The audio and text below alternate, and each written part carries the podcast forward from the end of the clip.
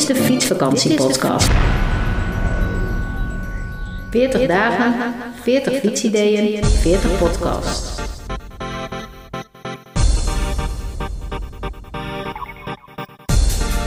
Welkom bij een nieuwe aflevering van de Fietsvakantiepodcast. We zijn inmiddels bij Fietsideeën nummer 30.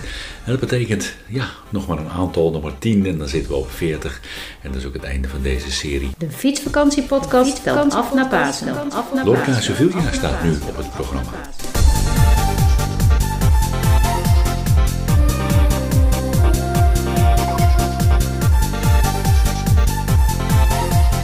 Ik geef even een korte omschrijving van, uh, van de route. Hij gaat via de Spaanse kusten naar het uh, diepe zuiden, zo heb ik het eigenlijk als ondertitel genoemd. Wil je nou een totale en een wat meer specifieke beschrijving teruglezen, kijk dan op fietskribbels.com. Want ik kan me voorstellen dat je deze route interessant vindt. Vooral als je vanuit een, zeg maar de Eurovelo route rijdt, nummer 8. Dan kom je via Valencia richting Murcia. En dan pak je eigenlijk vanzelf deze route op, die ik meer vanuit de heuvels vanuit Lorca dus heb uh, gereden. De statistieken. Wanneer heb ik deze gereden? Mei 2022.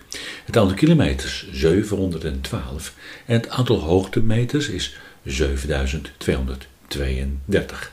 En dat maakt dus een bovengemiddeld inspannende fietstocht.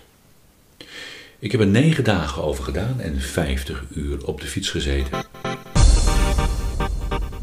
Wat waren de hoogtepunten van deze route? Ik vond zelf de kustroute erg mooi en dan rij je dus naar Malaga en later landinwaarts naar Sevilla.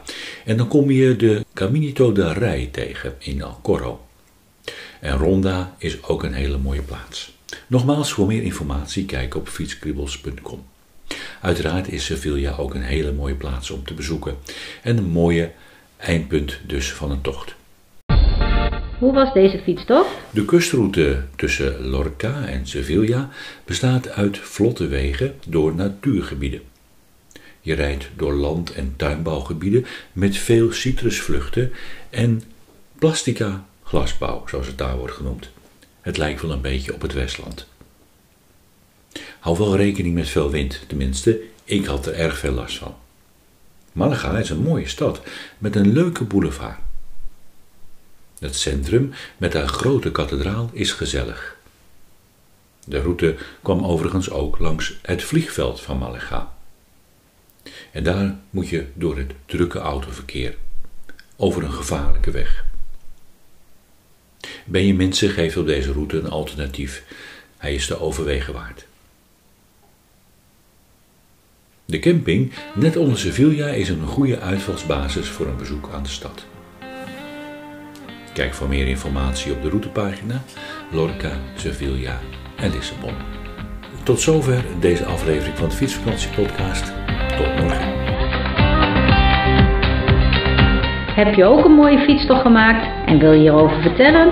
Mail naar fietsvakantiepodcast.fietskribbels.com Tot morgen!